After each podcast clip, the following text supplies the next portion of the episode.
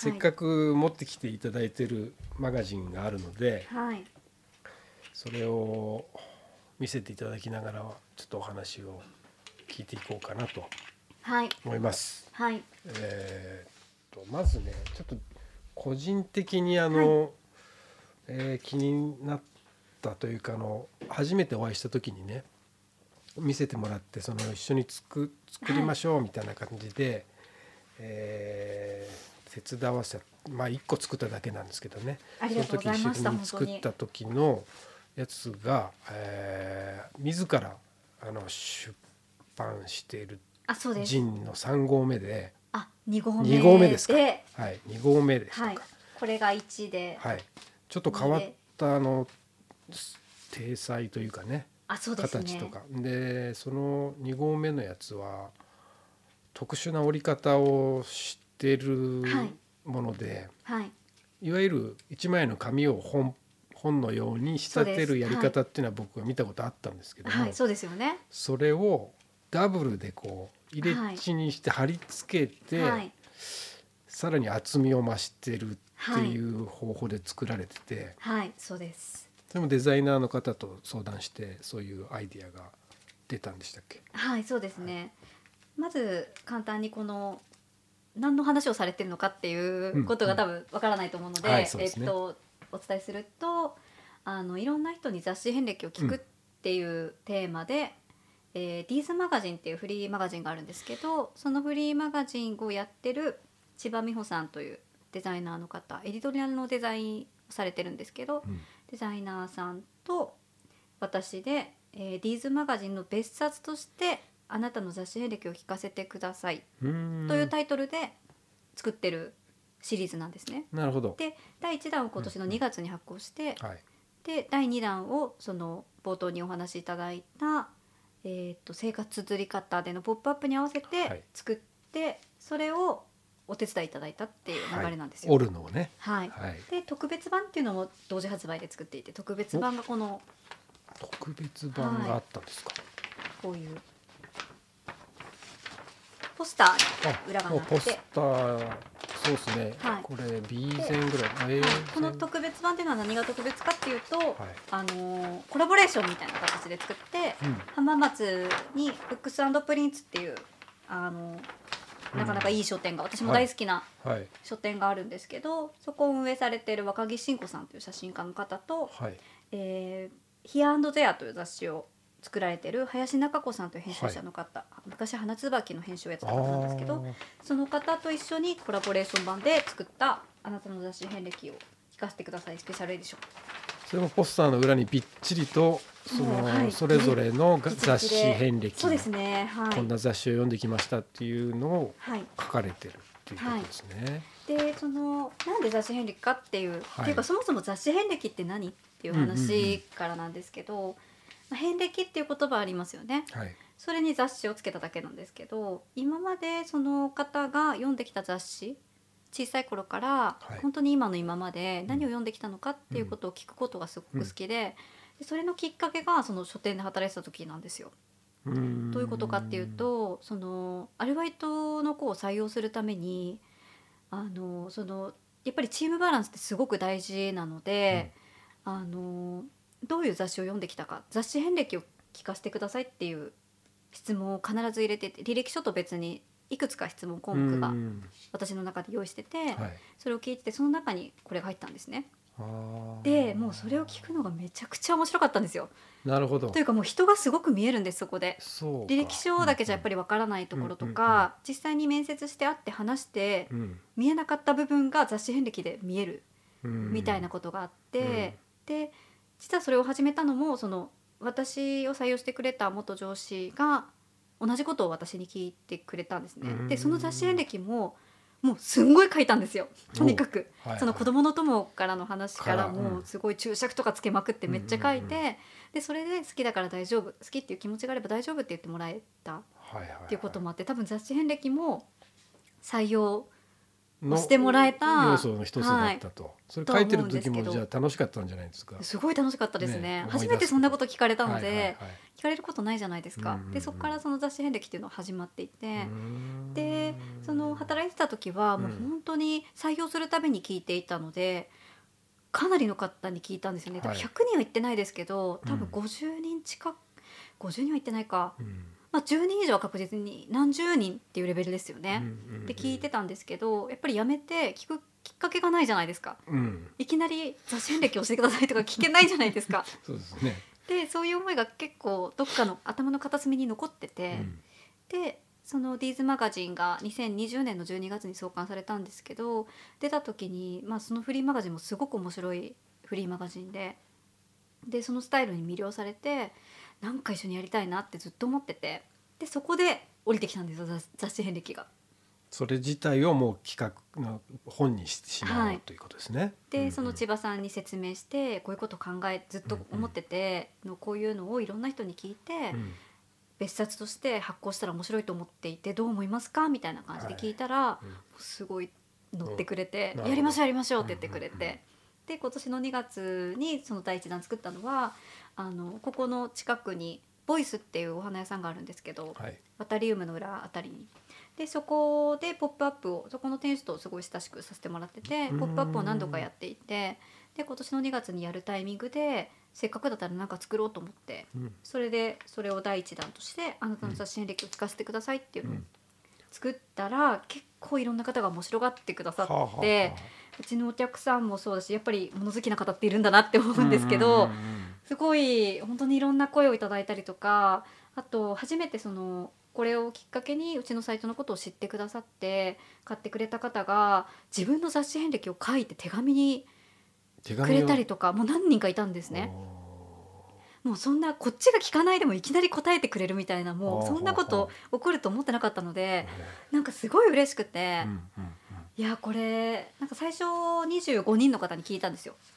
ちょっと渡します。あはい。ちょっとちなみにねこの第1号はですね、はい。あのどうしてこういう折り方なのかっていうのそうですよね。お花を入れる花の包む包み紙に模してるってことですかえっこれ、と花束をイメージ花した折り方にししてねそうなんです。うんありがとうございます、そのお花屋さんだからその最初その千葉さんに提案した時に、もう私の中で花屋だからなんか花束っぽい形でめちゃくちゃな、一枚の紙をめちゃくちゃな折り方にして、はい。その折り線に合わせてその一人一人の雑誌遍歴を入れられないかって提案したんですよね。なるほど。で折れ線はさすがに難しかったんですけど、はい。まあそれなりにはなってるんですけどまあでもそのめちゃくちゃな折り方っていうのは千葉さんの方でいろいろ試行錯誤してくださってもうデザインが本当に大変だったらしくて。これすごいですね。あの前回会った時はこれ開いて見なかったんですけど。あそうですね。はい。このめちゃくちゃな折り方からデザインを起こしていくあそうです。折り方の希望があって。でそのこれは25人はいに聞いて回答をもらいますよね、はい。で回答を入れていくんですよその折れ線はい。通りに。そしたらスペースが若干生まれるんですけどそこのスペースを私と千葉さんのコメントで埋めるっていう。だからもう字数とかもギチギチに合わせてて 例えば223文字とか195文字みたいな。でそれを字数字数ギチギチに合わせてデザインももしてもう紙の隙間がないぐらい文字埋めて。でもこれがすごいディーズのスタイルなんですよ。そのディーズマガジンっていうのが本当に紙の特性を生かしたうん紙でしかやっぱりできないこと、うん。もちろんウェブでしかできないこともあると思うんですけど紙でしかできないことを本当に楽しくやっていてそれがすごく面白かったのでそういうことが一緒にできて本当に楽しくって。なるほど。で最初その雑誌遍歴を聞くた聞くにあたって、はい。まあ選んでいくわけじゃないですか。で聞きたい人をこう私候補出してったらもう50人すぐに超えてうん。100人ぐらいに行きそうだったんですよ。はいはいでももうちょっとさすがに聞けないなと思って、うん。そんなには。うん。で私はこの時10 18人かな？で千葉さんが7人。それぞれ選んで。はいはい。それは。身近なところであのそうですね。なんか聞いてみたい人に。はい、有名な人に聞きたいっていうよりは、自分の身近にいる人のことをもっと知りたいっうんうんていう形で始まってるんですね、はい。その気持ちは今も同じなんですけど、はい。なので本当に地元うん。の高校の同級生の時の子供とか、はいはいはいすごい私が可愛ががってる子供がいるんですけど、はい、世代をまたいでまあたそういう質問ってね。はい、小学その子小当時小学校1年生か2年生かな、とかでとかなんかそういう普通の商業誌では絶対に登場しえないような人、うん。まあ、そういう年齢的にうん。も小学生に聞くとか絶対ないと思いますし、もう本当にその辺ね歩いてる人とかに聞きたい感じなんですよ。そうね。その話でちょっと盛り上がりましたよね、はいこの間ね、で年代とか職業とかが極力バラバラになるように、はあのい、なるほど。その私が最初ピックアップした人の中からその抜いてってはい。あじゃあこの人にしようって言って作ってでそういう風に感想をいただいたりとか、本当にいろんな人から声をいただいたのでいやーこれやっぱり聞きたい人まだまだいるしもう第2弾作るしかないなって、うんうんうん。第1弾作り終えてすぐ思ったんですよ。はい。でそうしたら生活綴り方で「ポップアップがはい。あの決まったのでうん。日時が決まったので、あじゃあもうこれに合わせて第2弾作るしかないなってなって指導してはい。これになったんですけどこれもまた25人。はい。私が19人。千葉さんがうん6人選んで作ったんですけどやっぱり本屋さんなのでなんか本っぽくしたいなって思って。うん。で私なんかそのデザインとかは全然わからないのでアイデアがそこで止まっちゃってでそしたら千葉さんがこの A3 の紙を2枚うん。切り込みを入れてうん。折りたたんでつなぎ合わせたらちょっと本っぽくなるみたいなアイデアをくださって。で雑誌遍歴を聞いて、えー、と文字を入れてってジャストで収めて余ったところに編集後期書いたりとかはいあと私のその雑誌とのエピソードも延々と書けるので、自分も書きたいことは まあ山ほどあるんですよね。はい、なんかその、第一弾に私と千葉さんの雑誌遍歴も書いたんですよ。はい。あのこそのれね長いところ。情報量多すぎるのとはい。文字の活字が小さすぎてあの老眼あ、そうですよね。あのよく言われます。相当あのね老眼で厳しくて全壁然もう 読むのが本当に大変でみたいな方もすごいいっぱいいて。このまあパッと見のレイアウトとこの絵も入れてるしあの写真とかねあ雑誌のなんか写真は表もうそのこちらからお願いしてないのにやっぱり送ってくれる方とかがいっぱいいて そういうの大歓迎ですみたいな書いたら。すごいんですよこれ、はい、もうだから本当めそういうめちゃくちゃなことって商業誌じゃやっぱりできないことなので、うん。個人だからこそできることそういうことをやっていきたいって思っていて、はいはいはいそれであのこれもす一段もすごかったんですけど、はい。それ二段の本仕立てにしたやつの、さらにあの話を聞いた時に、はい。これがあのいわゆるあの印刷とリソグラフを合わせてるってあ話、そうです。あのオフセッね。ト、オフセットで。通常のその印刷会社というか、はい。まあ、そういうところにまずお願いして、はい。えーっと印刷してもらってで、で、まあ、その時にその空白の部分を残しておくんですよ。はいでそこの部分にその綴り方にリソグラフのプリンターがあるので、うん。それを絶対使いたかったのでそこに全部リソだとあのリソってすごく失敗しやすいというかええ。ずれたりとかするんですね。はい。コピー機みたいな印刷機なんですけど、はい。とあのどんなものか知りたい方はリソグラフってくぐってもらえれば、そうですね。はい。なんとなく見えるとは思うんですけど。で難しいのでまず表紙はリソじゃない方がいいなと思ったんで表紙と裏表紙はうんここはね。リソだとちょっとこう読んでる時にあの擦れたりとか、はい。インクがついたりとかそういうのは嫌だ嫌なのであのそれはしないようにしたいなみたいな希望だけは伝えていて、なので一部分がリソで一部分がオフセットっていうちょっとオフその印刷機も一度で印刷するんじゃなくて2回工程を経て。ですよね。でさらにそのそれを。A3 で印刷したものに切り込みを自分たちで入れて折りたたんで糊で。で付け合わせるっていうもうめちゃくちゃ大変な仕様にしかかってしまってでそれを綴り方が、まあ、冒頭にそのすごい変わってる本屋でっていうお話をしたと思うんですけど、そこにあのお店番って呼ばれてるお手伝いさんが、うんうん。今登録してる方が70人ぐらいかな、はい。い、らっしゃるんですよね。でその方たちに声をかけて、はい手伝ってくれる人いますか？みたいな、はいはいはいはい。そしたら10名ぐらいですかね、うんうんお店に来てくださってその方たちと、はい、ずーっと作業を1日2日あぐらいかな？やってだからその方たちにはお礼として一部差し上げたんですけどもうでも全然こんなお礼じゃ足りないぐらいずっと手伝っていただいて本当に綴り方の方たちと作った本っていう感じですね。なるほど当然その作ってる間も高山さんのおしゃべり好きなんですか？はい黙々喋るんですか？喋ってますね。やばいですよね。こたつ部屋のあの向こう側に畑とかもあるんであ、すよね。そうなんですよ。畑があって、ね。畑部っていうのが、畑部があってね、はい、部活農作業してる方とかいて、何人かそうですね。えー不あの変わる変わる水やりを、ね近所に住んでる店番の方はがい。水やりしたりとか、はいはい。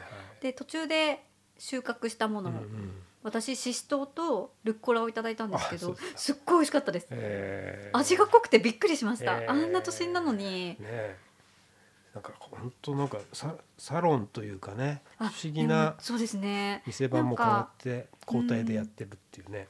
なんかその都心にこんなに都会なのにこういう場所が今もあるんだっていううんなんか奇跡的な場所ですよね。ねなんかありようとしてあこういうのありだなっていう思わせるなんかねゆる緩やかなはい。こう新鮮さがありましたね。はい。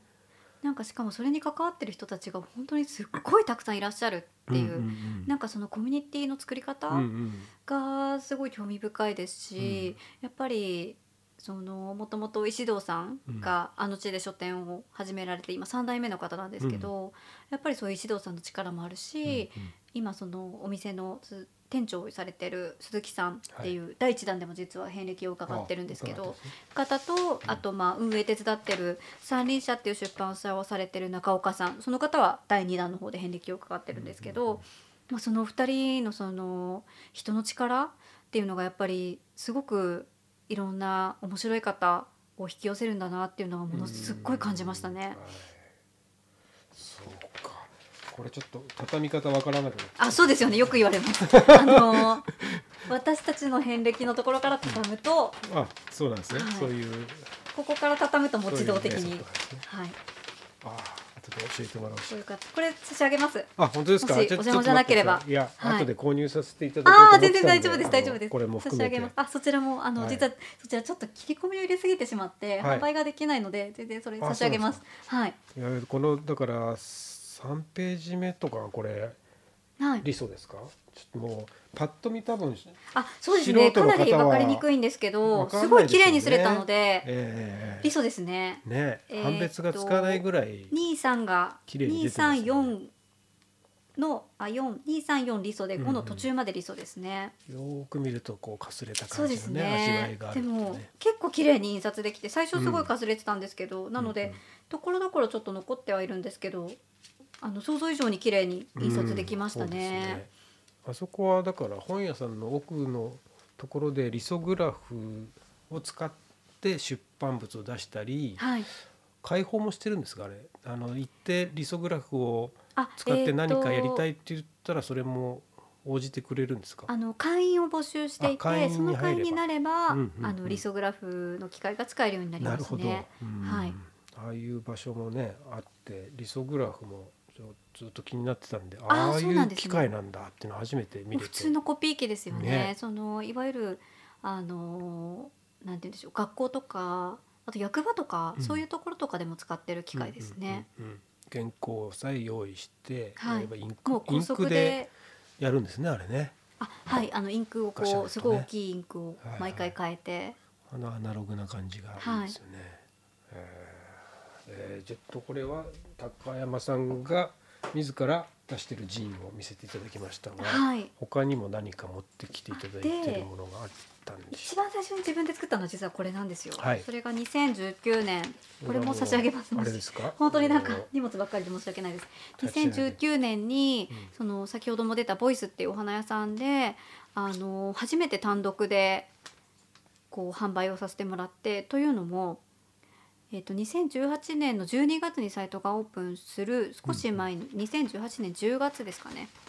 そこがプレオープンでなんかあのいろんな本本屋さんが集まるイベントに出させてもらったんですよ。はい。でそこ出させてもらってからその単独でこうさせてもらうっていうことがなかなかなくて、うんいわゆるそのマーケットイベントみたいの出店するっていう形がずっとスタイルとしては多かったんですけどあ、のいろんなご縁があって2019年の10月かな？にそのボイスっていうお花屋さんギャラリーがついてるんですね独立した。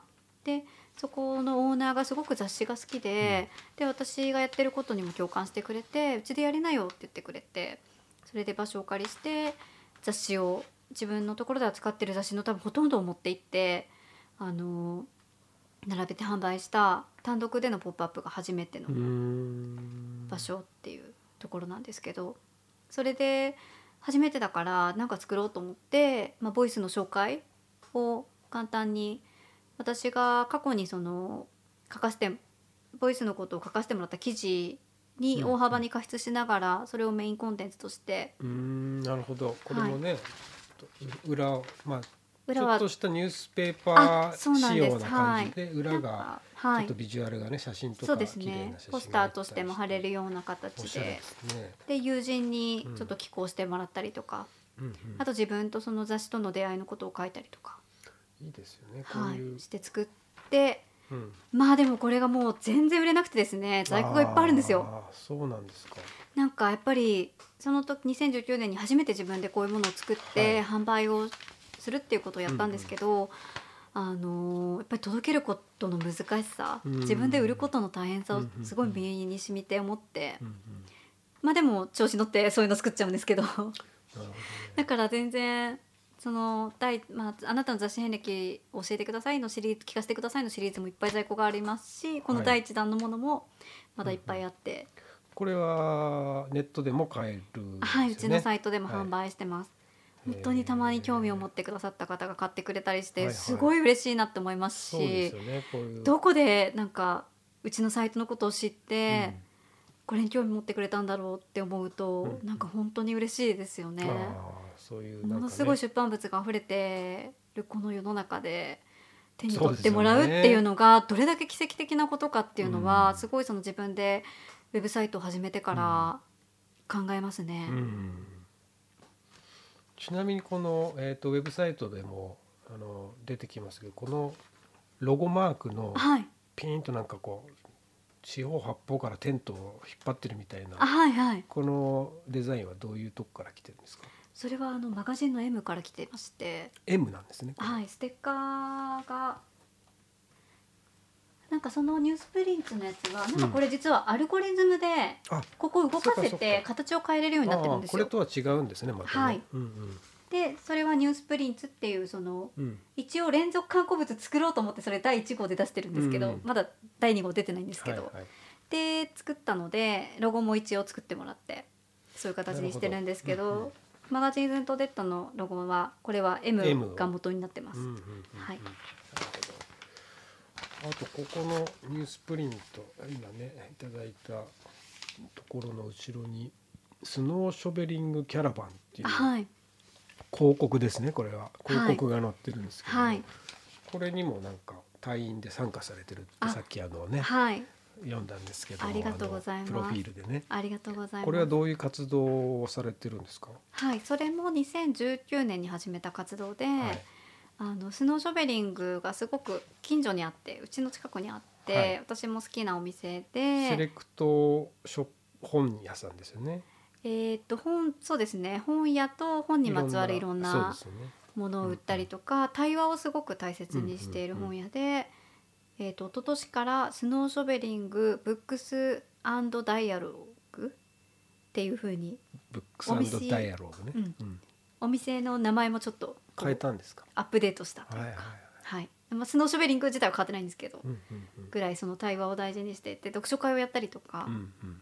そういうことにも力を入れてるお店なんですけどそこの店主と私ともう一人茂木和也さんっていうあの絵描きですね、うんの3人で、まあ、そのそれぞれの自分の持ってるものを持ち寄って呼ばれた場所全国いろんな場所に行って、売ったりとかなんかやったりとかするっていうあのサーカスみたいな。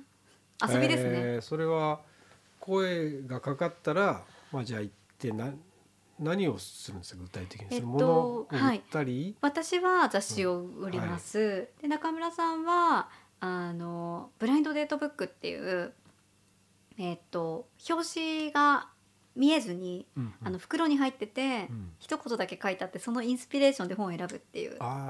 そういうシリーズを作ってたりとか、うんうんうん。あとその本にまつわるグッズ的なものもいろいろ作っているので、そういうものを持って売ってて、で茂木さんは絵描きとして人卓っていうのをやってて。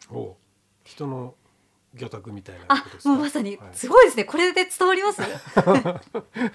初めてです。多分人卓って言ってパッと理解してくださった方、はいはい石の石卓っていうのをやろうとしたんだよね。ああなるほどなるほど。あもうそのニュアンスで、はい。でその模造紙みたいな最初はその模造紙が余っててどうしようってとこから始まったんですけど、あ模造紙の前に人に立ってもらって、ーはい。こう人型をこう撮ってもらうんですよ。あーじゃあもう等身大の似顔絵を描くっていう。こう型を取ってそ型を取って似顔絵に起こしていくみたいな。そこからはいその横にいてもらってとか写真を見ながらあの、はいはいはい肉付けしていくっていうすごいシンプルな想線で像したよりあのハッピーなあれでしたね。あの俺インクを全身にバーンってあのぶつかるのかと思ったんで。でそれ結構ハードじゃないですか。でそういうことをやってて、でその人卓っていうのがすごく面白いじゃないですか。でやっぱり世界的にもそういうことやってる人うんおそらくいない、知る限りでは全然いないので。なんかそれパフォーマンスとしても面白いし、うんうんすごく現代的なアートだし、うんかといってなんかこう敷居が高くないっていうか、うんうん。誰もが楽しめる。うん。うんしかもそんな似顔絵なんてね等身大の似顔絵なんて描いてもらう機会なんてないから、うん。なんかそれちょっと全国で広めたいねみたいなところから実は始まってて。で、まあ、その3人で仲良くしているのでかつその中村さんも茂木さんも車を持っていてうん。運転ができるから、うん。普通に車に1台の車に荷物を乗せて3人の、うん。で行けるとこ行こうよみたいな。へー。なんかそういうノリで本当旅行っていうかなんか別に物を売るために行ってるわけではなくなんか自分あくまでも自分たちが楽しむためにうんうん。してる活動っていうかそういう感じなんですけど。それは今までどんどんな場所で？いやーそれがですね実は全然行けてなくて、はい。2019年の夏にアルプスブックキャンプっていう今年はやってないんですけど今年も去年もやってないんですけどあの長野県のしおりびっていうあそうです。松本にしおりびっていう本屋があってちなみにしおりびの店主の菊池君も同い年ですごい親しくて第1弾にもあの雑誌編こ歴を、はい、書いてもらってるんですけど、すごいいい本屋さんなんですよそこ古い建物を。あそうです。リノベーション2階して建ての。違う。はい2階建てですね、はいはいはい。はい。行ったことあるかもそのしおりびの菊池くんが、はい。あのやってるブックフェスみたいなのがあってうん。でそれに出展するためにその3人で行くのにあたって、うんうん。スノーショベリングキャラバンって名乗ろうみたいな。なるほど。キャラバン隊じゃんみたいな、うん。うん。うん。そこから始まってて。でそこが第1弾で、で、えーっとそのままその時は盛岡まで行ってブックナードっていう本屋さんがあってそこの本屋さんの店主早坂さんはそのスノーショベリングの中村さんにすごく影響を受けて本屋さんを始めたというかその本屋を始めるにあたって中村さんにめちゃくちゃ教えを請いに行っていろいろ教えてもらって始めたっていう話があなって結構みんなもその私たちもすごい親しくしてるので、早坂さんのところで3人で行って1週間ぐらい滞在して、で帰ってきてで2020次2020年の3月ぐらいにあの都内で決まってたんですけど、うん。まあご存知だと思いますけど、まあ、そういうコロナになっちゃってそれがなくなっちゃったんですよね。なるほど。そでそこからしばらくくもうそういうイベント出店とかが全然なくなってしまって、はいはいは2020年は何もせず、うん。2021年去年ですね。去年もしばらく何もなくて去年の11月に福岡でニューグラフィーっていうアートブックフェアが始まったんですよ、うん。新しく。でそれに行ったのがすごい久々。うん。ですかね。でそこから活動再開みたいな形で始めてでニューグラフィー行って今年今年は3人でどっか行ったかな。今年はまだ3人でどこも行ってないようななんかちょっともう記憶が曖昧なんですけどすでに今年なのに。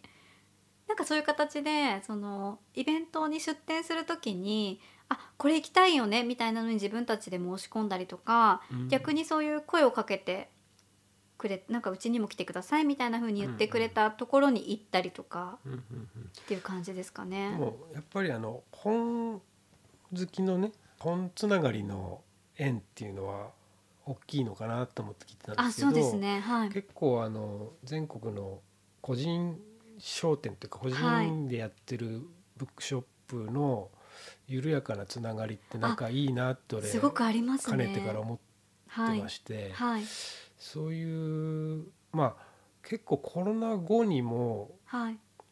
ねアフターコロナで結構本屋立ち上げましたっていうツイートとか結構見るんですよ。はい。立ち上げた方もたくさんいらっしゃいますね、うんだからその新しく本屋を作るとかそのそのこと自体が結構面白いイベント的な要素があったり、はい。まあ、本屋の店先でちょっとそういうことが起きてるとか、うん。なんかサイズ感がいいなと思いましたね。そのキャラバン？はい。イベントの中にそのキャラバンがあっても成り立つ成立するあし、そうですね。何もはいないところにそのキャラバンがあって、はい。もうちょっとしたお祭りっぽい感じが出るっていうのは、はい。なんか楽しそうだな、ありがとうございます、なんかもう我々がやってることって賑やかしなんですよ、うん、別に売り上げを取りたいとか、はいはい、そういうことで動いてるわけではなくて、本当に賑ややかしで行くよみたいなもうノリでしか行ってないのでなんか3しかも人でどっか行ってないなって言って、その3人でどっか行きたくてやってるって感じがねなんかでもそうですね。なんかその伝わってくるっていうか。一人でその、うん。それぞれやっぱりうん。いろんまあ茂木さん茂木さんで今年名古屋と大阪で名古屋はグループ展かな？大阪個展だったと思うんですけど、うん。いろんなところで個展をやったりとか中村さんは中村さんで結構まあそのお店ももう今年10年、はい。ちょうど10年経って、もうああいうスタイルなので結構呼ばれることも多くて。で私は私でその単独で綴り方やったりとかして、うんそれぞれみんな活動してるんですけど、なんかこうそういう活動と並行してその一人じゃなくて複数で出るっていう楽しさみたいのがあって、なんかそういうのが私の中ではちょっとあと2人どう思ってるか分かんないですけど、うん。私の中ではその複数で出る楽しさみたいなところが結構重要で、そうですね。あわかります、だからなんかメンバー追加したりとかはいはい。場所に応じて。なんかうん一緒に行こうよみたいな。活動に近いのかあなみたいなでも本当になんかそうい感う覚感じだがと思います。うんうん。そんなこと。ゲストプレイヤーを入れてみたいなね、はい。うん。そんなことをそういうこともされてると2019年から始めたんですけどなかなか活動が、でもこれからそうですいいねんじゃないですかね、はい。来年あたりは夏あたりね、はい。野外イベントとかあ楽しそう。ですね、はい。なのでもしこれを聞いてくださってる方どれぐらいいるかわからないですけうんど、うんうんもしご興味お持ちいただければご連絡いただければ、マガジンイズンとデッド宛てにあ連絡をもう私でもいいですし中村さんでもいいですし茂木さんでもいいですし、積極的にねオファーをはい。してオファーお待ちしてます。ね、はい、いきなり宣伝が入りましたはい。もう急に宣伝しだすんで。次の。気をつけてくださいね、はい、次の何かありますか？これ多分全部紹介すると長いと思うのでじざーっゃあちょっと。とあの流し紹介流し紹介。紹介。その、えーこれの何がすごいんだっていうのを手短に。じゃああのーうん。今まさにはい。4号の、4号をちょっと作ってるところなんですけど、い。作ってるというか「えーっとシックっていう雑誌が、はいシック、うん。はい、これイギリスで作られた雑誌で去年年に1回出していて、うん。去年3号が出たんですけどもともとそのシック、まあ、あの病っていう意味ですよね、はそのまま直訳すると。それが出た時に、あのー知人からこの雑誌のことを教えられてすごく面白そうだと。で聞いてあじゃあこの方が言うんだったらすごいその方雑誌好きであの雑誌も好きでニュースレターの運営を今している方で、まあ、会社員でもあるんですけどその方が言うなら仕入れてみようと思って仕入れたらすごくいい雑誌だったんですよ。うんでこれがどういう雑誌かっていうとその障害とか慢性疾患を抱えてる人たちの声を集めた雑誌なんですね。あ。当事者の声なんですよ。本気でそのシックのことをやってるんですね。本気でシックなんですよ。このポップな表紙からは全然想像できないと思うんですけど。はい。あ本気のもので本当にその当事者の声がしかも世界中から集めた声なんですね。イギリスだけとかじゃなくて。公募した声を編集者のあのこれ編集長がオリビアっていう女性なんですけど、今アメリカに住んでてでオリビアがオリビアとあとデザイナーとか何人かでその工房で集めたものを、まあ厳選して雑誌としてあ声を集めて雑誌として作ってるんですけど、まあ、そのエッセイがあったりとか詩があったりとか、イラストがあったりとか、まあ、その当事者の声っていうのはすごく重要で、日本でもそういう障害がある人たちの声を紹介する雑誌っていうのはいくつかあるんですけどやっぱり私のようなそのいわゆるライターとか編集者の方、外部の人がインタビューして聞いた声を載せる、うん。だからそれってやっぱり当事者とはちょっと当事者が書くものとはちょっとうんそうですね。ズレが生じますよね。でこれを読んで私全然英語ができないんですけど、はい。あの友人がちょっと読んでくれたら、うんすごいこれは面白いと。うんうんでもちろんその最初に教えてくれた人にも送ったらん。めちゃくちゃ面白いって言ってくれて、でその私の友人が「いやこれ訳したいな」ってポロッと言ってくれてあ翻訳をやってる子なんですけど、はい。で「え本当?」ってなって。なんかちょうどそれが去年去年の初め？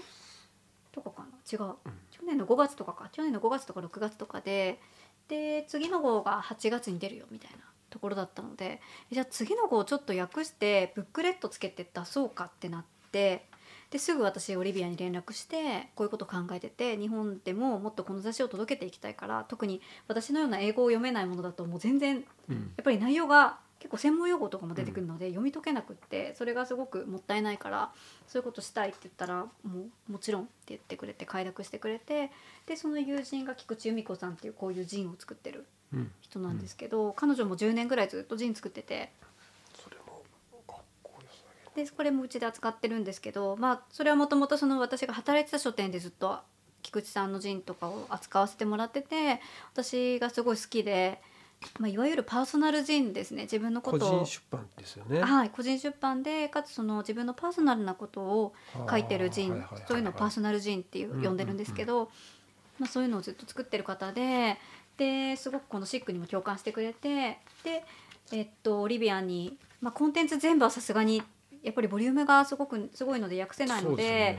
うん。いくつかおすすめのコンテンツピックアップしてもらって、えっと3つのエッセイと2つの詩をうんえー、と菊池由美子さんに訳してもらってそれをブックレットとしてはい。つけて私が国内代理店としてなるほど。日本国内の書店に流通させてるっていう事業を去年始めたんですプよ。ロジェクトも始まってる。そうなんですよ。へでーそれまさに今4号目がもう8月に出ていてで翻訳の作業私がその雑誌遍歴のシリーズを作ってたこともあってちょっと遅れていて、はいはいはい。進行が。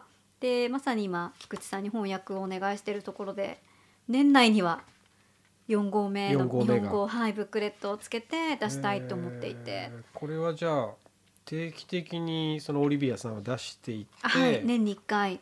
今回初のこのブックレットがついた3号から3号がはい。が出てこれも継続していくわけですか？あそうですねはい。じゃあその後ごとになんかセレクトして。あそうです。コンテンツをオリビアからもすでにはいはい。おすすめのものを聞いていて、聞いて菊はい。池さんが翻訳してこはい。う形にして。はい。すごいですね。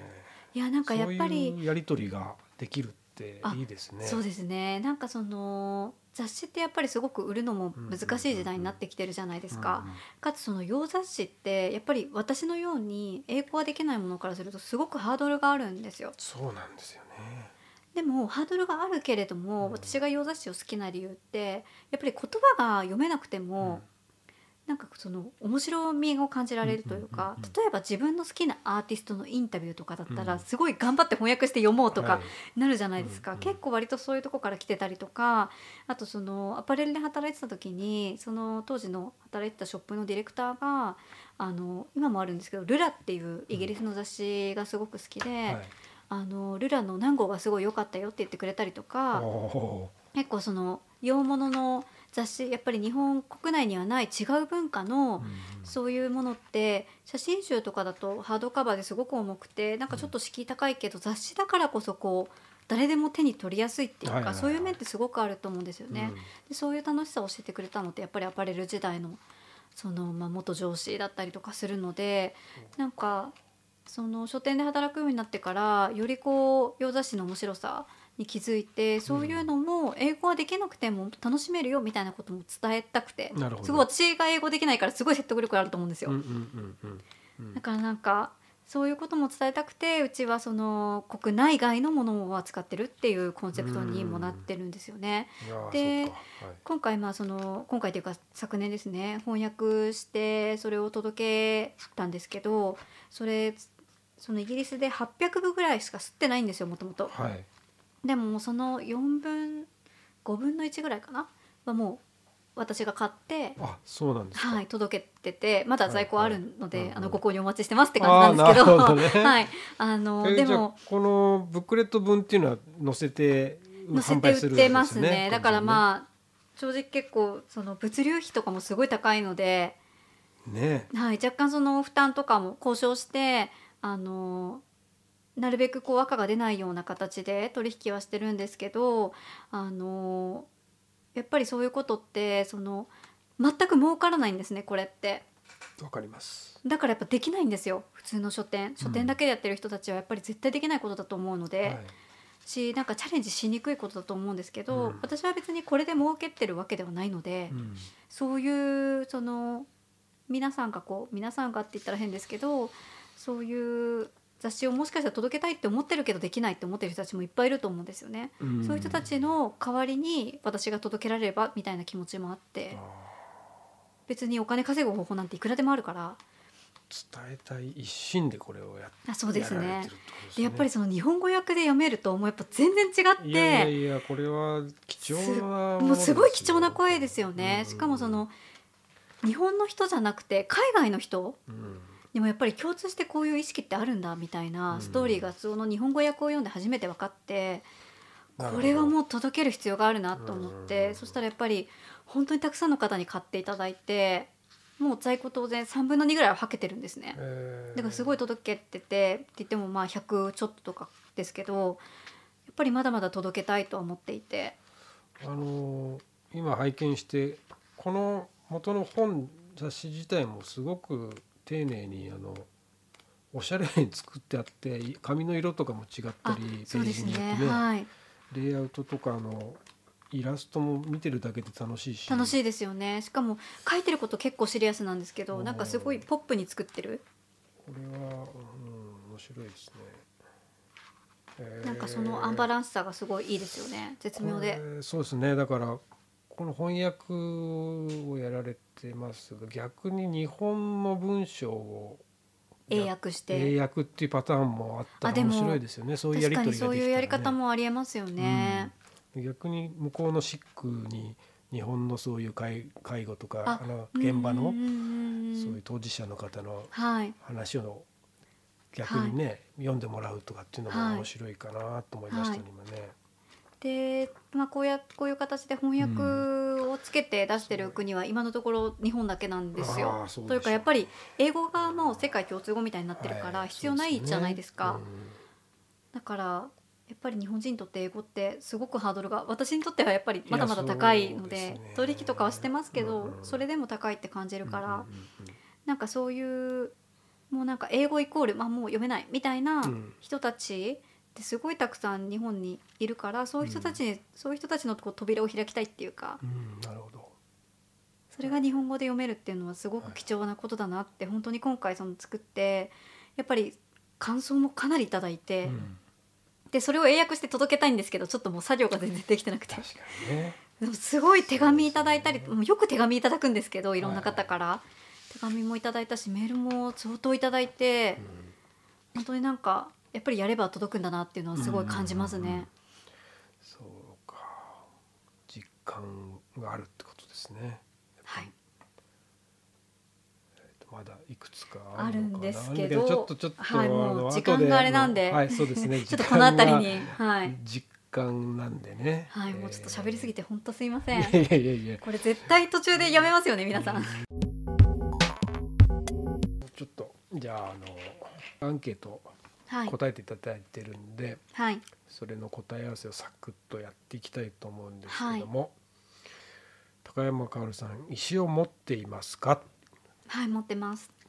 どんな石えっとそれこそ今年5月にえっと森道市場っていう森道市場。はい、あのその愛知県の蒲郡市で開かれてる音楽フェスみたいな、あまあ、マーケットイベントなんですけど、はいがあってそれに出店したんですよ。あの本当は3人で出店、キャラバンキャラバンで出店予定だったんですけど、ちょっと1人来れなくて2人で出店したんですけど、その帰りに、えー、と浜松市のうん。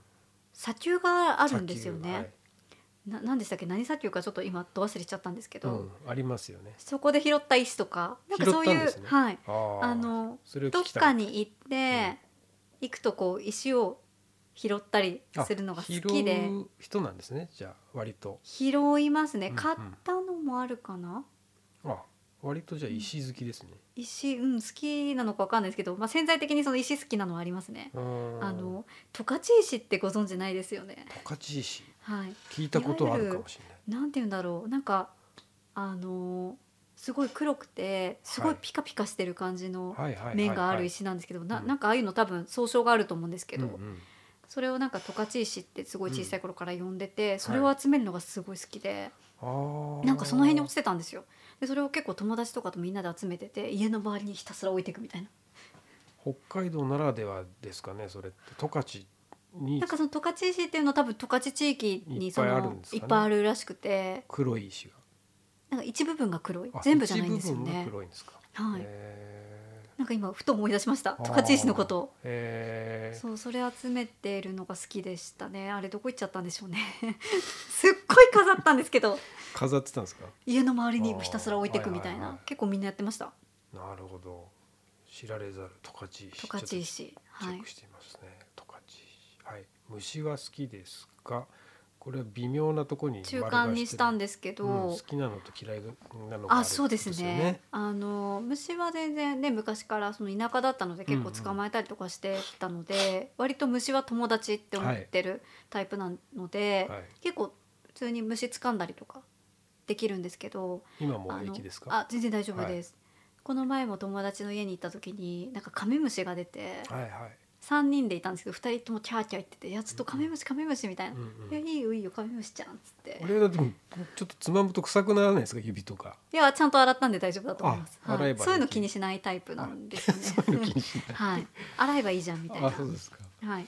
でもあのゴキブリはい。を初めて見てからあ。もう本当に北海道いないんですよ。はい。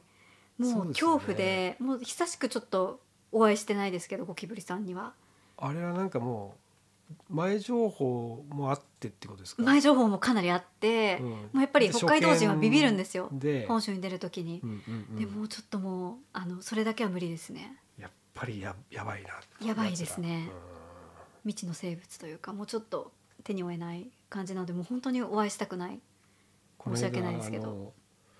博物フェスっていうのにね初めて行ったんですけど、はい。そこであの出展してる方が世界のゴキブリを展示しててへ 生きてるやつを。おこんなでかいのとかいるんですよ。でもそのなそのなんていうんですかいろんなゴキブリがいると。あそうなん世界中に。ですねそれはで日本のはほんの一部はい。何種類かあるんですけど、そうやって展示されてるとあこんなに多様性のある世界なのかと思って見ると日本のはまあまだ可愛い方だなぐらいの、えー。ちょっと違う見方にができる。あ、なるほど、うん。ちょっとそこの域には到達できないかもしれません。ああそうですか、はい。あなただけのサンクチュアリ聖域と呼べる場所ありますか？イエスということで。ねはい。自宅ですかね。自宅が落ち着くと、落ち着きます、うんうんうん。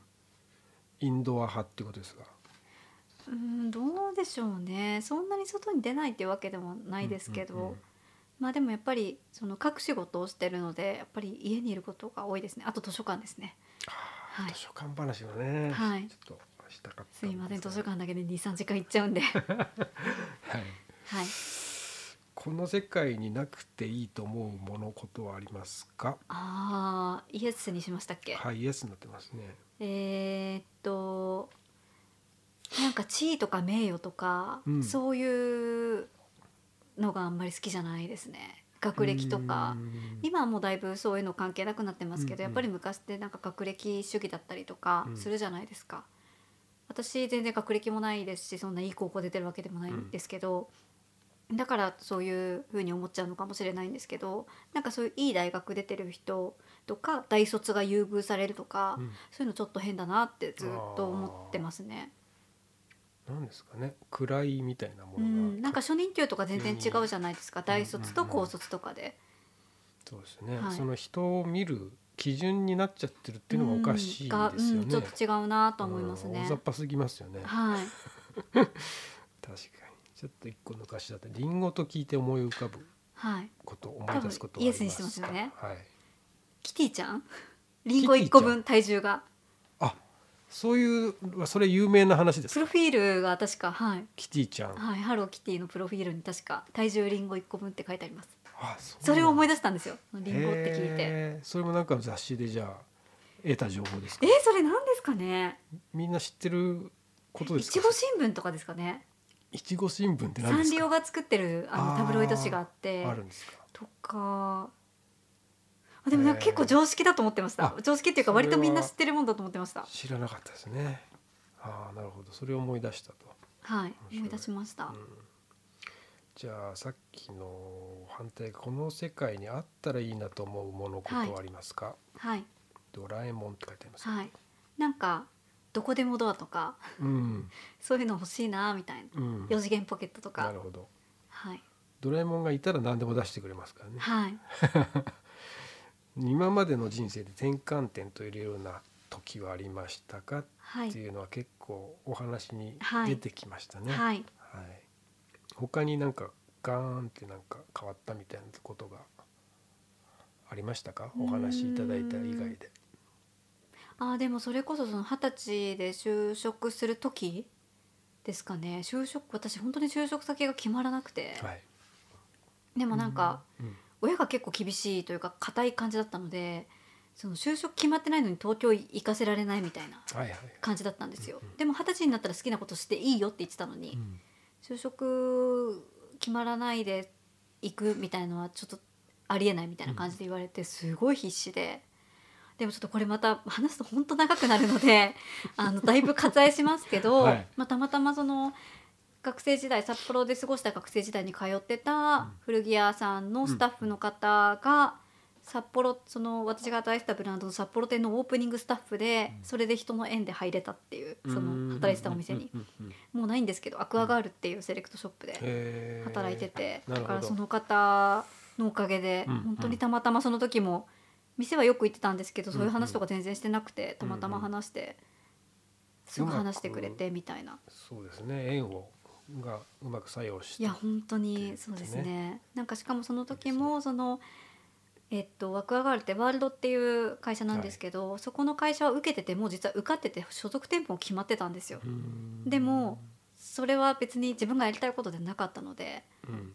決まってたけど他ももう受けててみたいな状況の時にあってアクアはすごい入りたいブランドだったのでそこをこうけ蹴ってというかそういう事情なので入らせてくださいって言ってアクアガールに入らせてもらったので本当に人との出会いで。そこも転換。転換点ですね、はい。結構ありますね。ね。はい。まあ上げていくともっとあるんでしょういけどね。や多分あると思います、ねはいはい、最近へえと思ったことあるいはええみたいなこともしくは気になっているものなどことなどありますか、ということで。はい。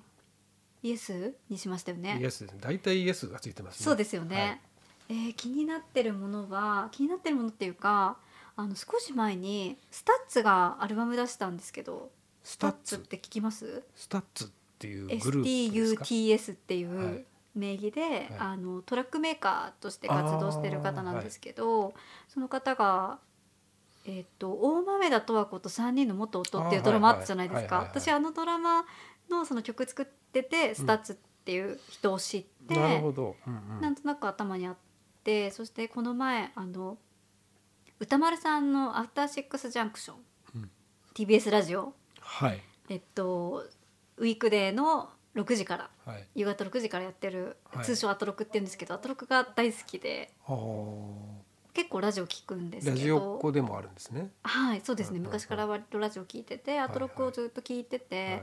そこの7時からのコーナーでライブのコーナーがあるんですよ、はい。でいろんなアーティストが登場するんですけどたまたま STUTS が出てて、それスタジオでライブをやるんですか？あスタジオで今はそのやってない時というか、まあ、その卓録したものをうん。あのライブ音源として出したりとかそういうこともしてるんですけどスタジオでライブしててで STUTS が出てきてあああのドラマのだと思ってたらアルバム出たみたいな感じでなってて、それがめちゃくちゃ良くてう。わーみたいなめちゃくちゃいいじゃんって思ってあそしたらちょうどそのライブが来月あるらしいんですけどもうそれに行くことにしました。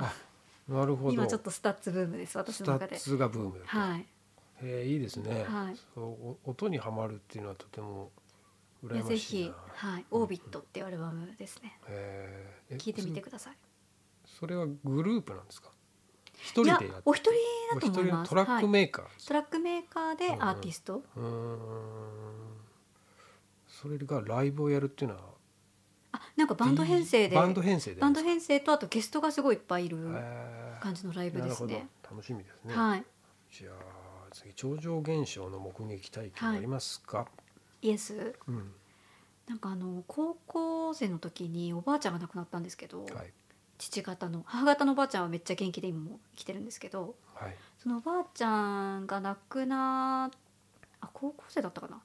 多分はい高校生だったと思うんですけどおばあちゃんが亡くなる時に窓ガラスを叩く音がして、亡くなる時にというのは？えー、と振り返ると亡くなった時間の後だった？あーそこのえっ、とそこにいたんですか？そこにあのあ自宅にいてごめんなさい、はい。私あの3姉妹なんですけど妹が2人いて、はい。真ん中の妹と私が同じ部屋で寝てたんですよね夜中で。うん。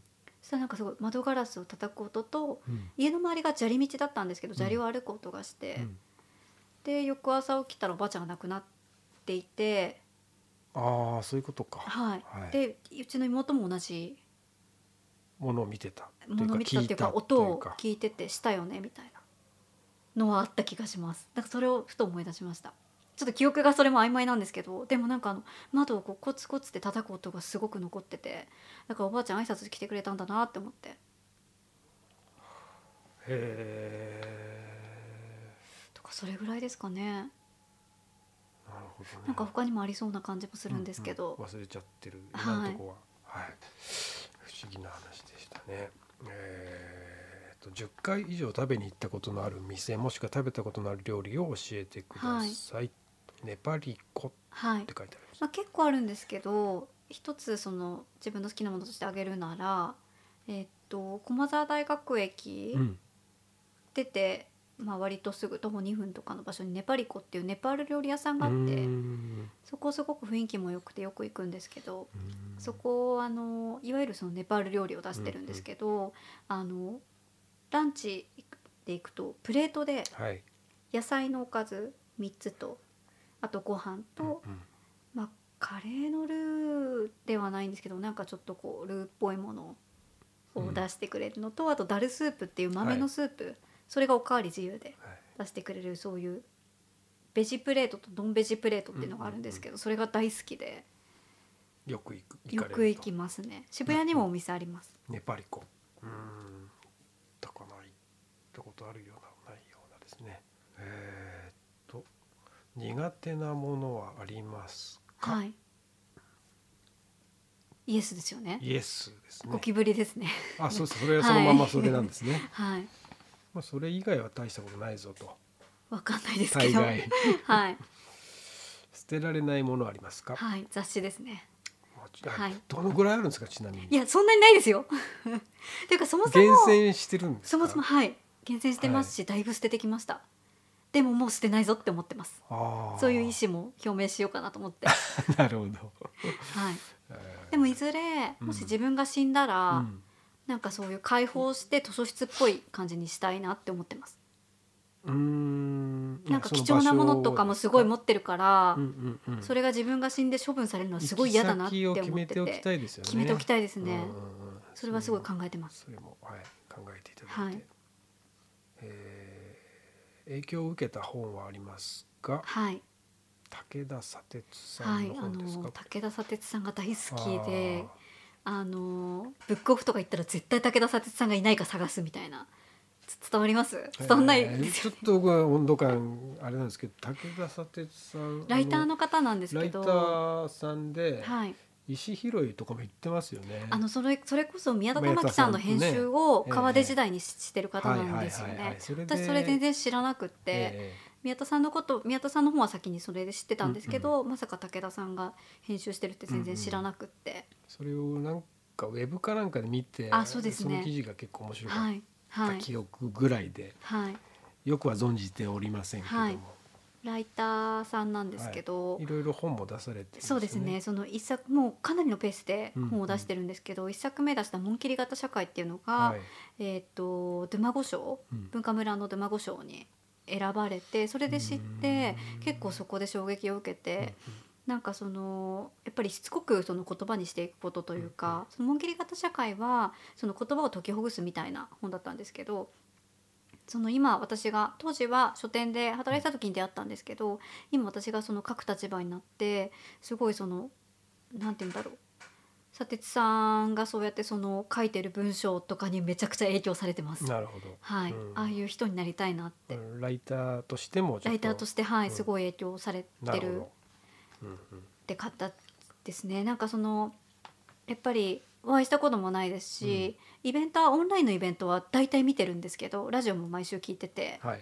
武田さんが出てるものは大体チェックしてるみたいな結構追っかけ系なんですけあどーラジオもやられてるんですか？ラジオはい毎週金曜日に TBS ラジオで「明日のカレッジ」っていうのをあ明日のカレッジはウィークデーでやってるんですけど、うん。その金曜日の枠をされていてはい。ちょっと私も着目してみます。あぜひ。はい武田砂鉄さんに取材できるまではライター辞めないって決めてます。おおそんなはい、目標があるんですね。はい。はい。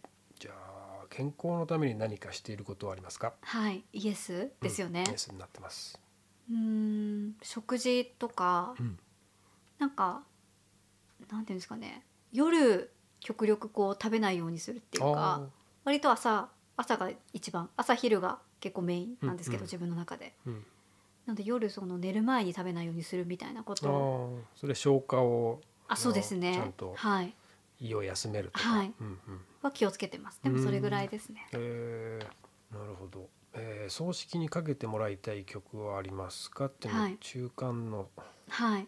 どっちともないと。なんか曲自体が思い浮かばないんですけどなんか明るい曲かけてほしいですね。スタッツとかじゃない スタッツ明るいからあれですけど。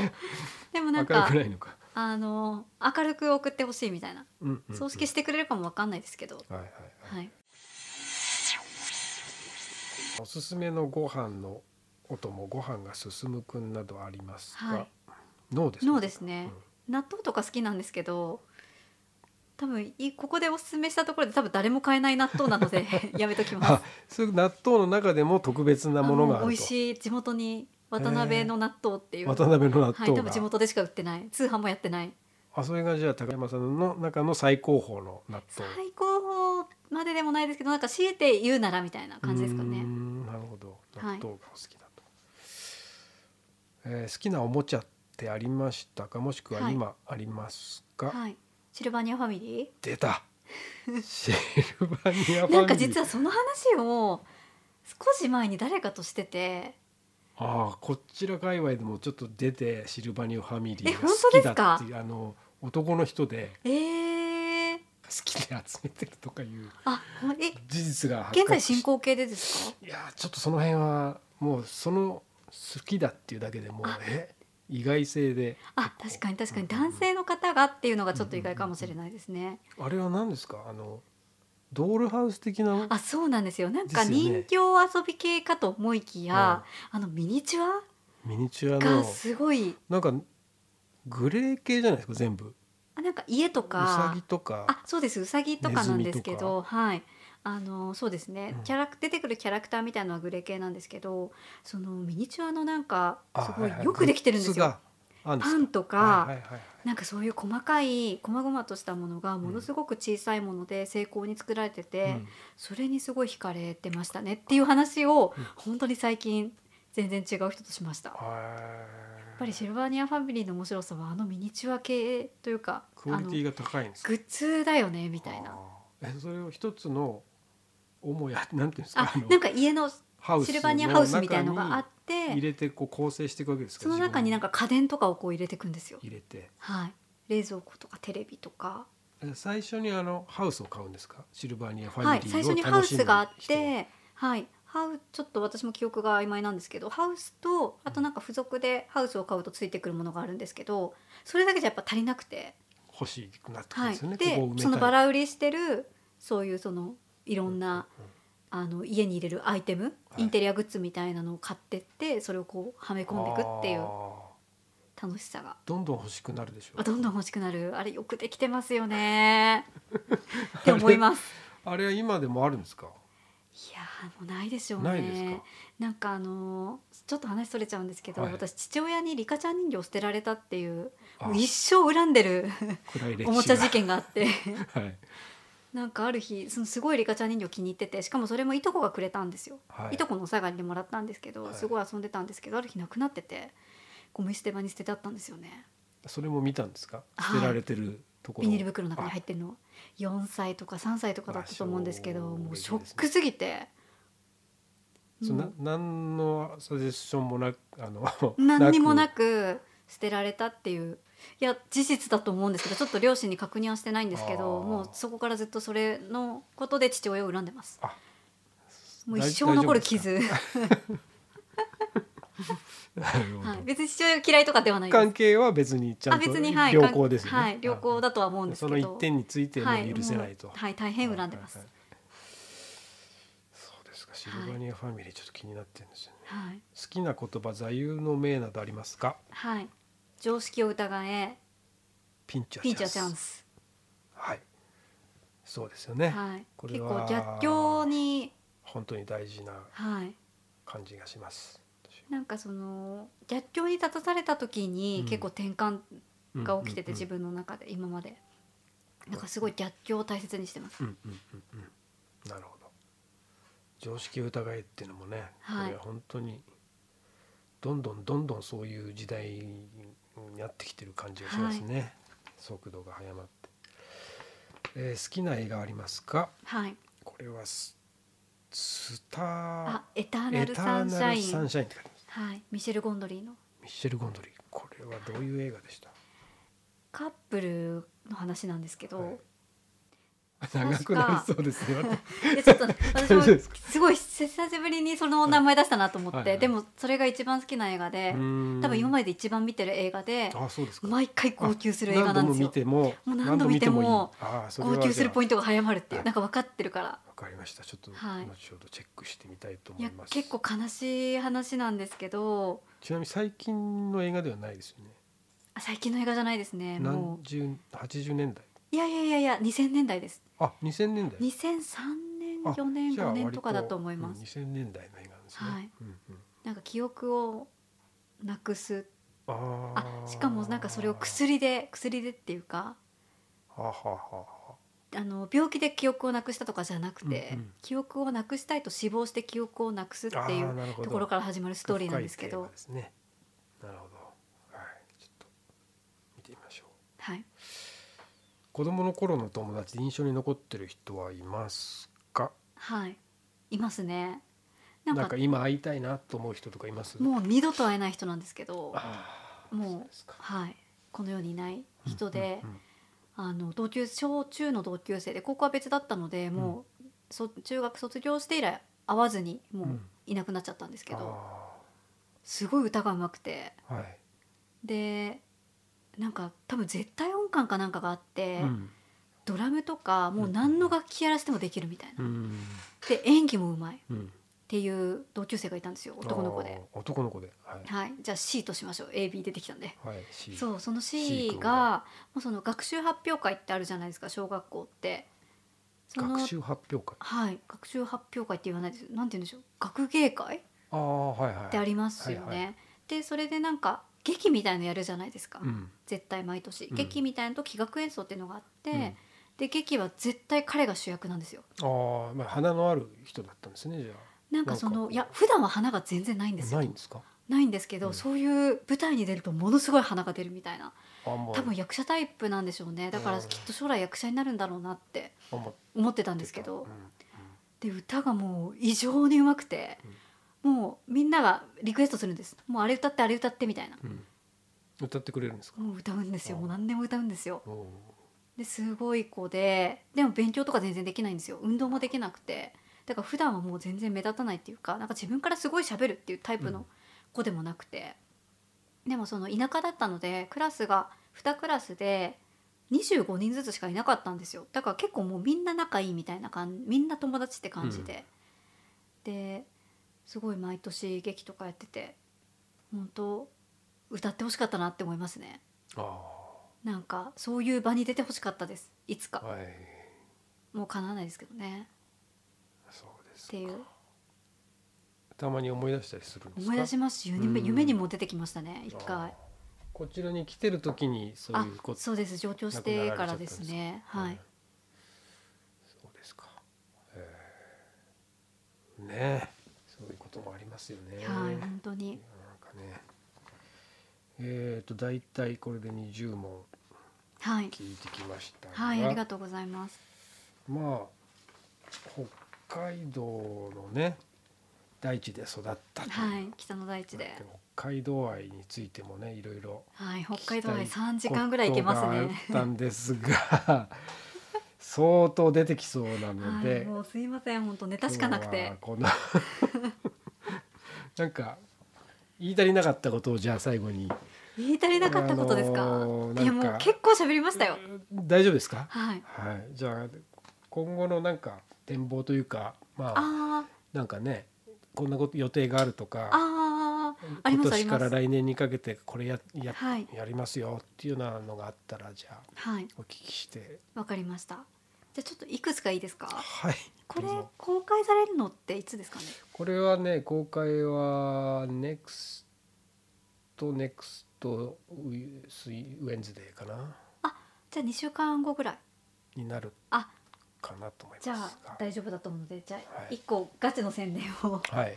えっと12月の18日にはい。日比谷図書文化館はい、というあの図書館がうん、あるんですけど、えっと、千代田区の図書館ですね。そこで、えっと、トークイベントを一応なんか講演会みたいな形で歌われてるんですけどそれをすることになっていて、マガジン、えーっとイズントデッド名義で。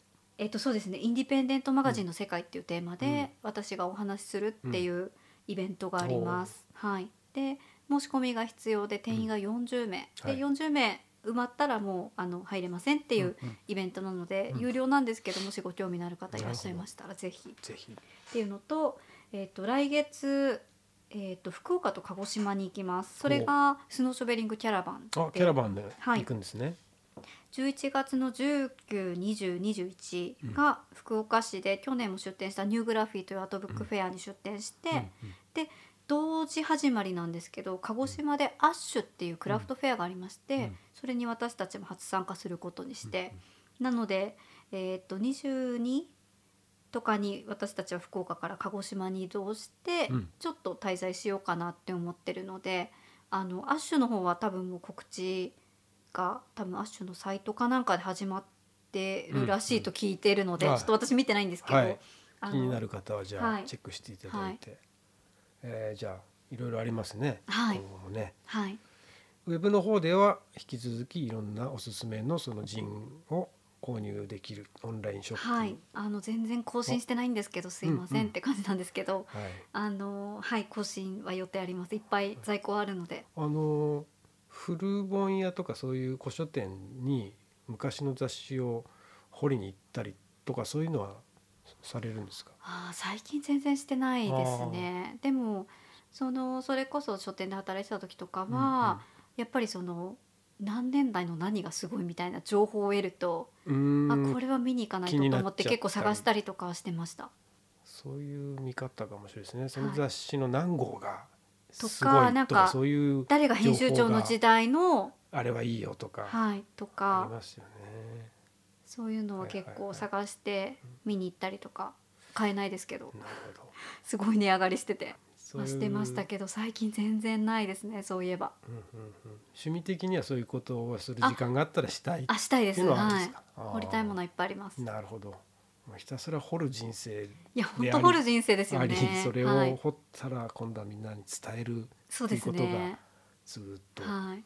続いていくわけですね。はい楽しい楽しいですね。や楽しいですね。も本当会社辞めてよかったなって思います、うんうんうん会社にいたら多分こういう生き方はできてないので、うんうんうんしなんかやっぱり儲けることみたいな利益を出すことに結構私疑問を感じてるんですよ、うんで今はもうそういうのとは真逆の人生なので会社は当然利益を求められるじゃないですか、うんうんうん。でもやっぱりそういうのにもちょっとそのいた時からちょっとおかしいなとは思ってたので、なんかそれをこうちゃんとその疑問を感じてでまあそれと全然真逆のことをできてる今は本当に楽しいなって思います、うんうん。素晴らしいです。またちょっといろいろ今日もねコレクションいろいろお互い持ってて。あ清水さんのああだが聞けなかった、ねああだこうだい。ちょっと一回でもここで締めてね、はい。ちょっと雑談がてらっていう感じで、ありがとうござ本います。日はどうもありがとうございました、はい、またどこかで。本当に聞いてくださった方いらっしゃったら本当にありがとうございます。本当にありがとうございます。えまた延々続きそうなぐらいまだまだネタがありそうな高山さんです。はい。またありがとうございます。機会があればおよろしくお願いします。ありがとうございました。ありがとうございました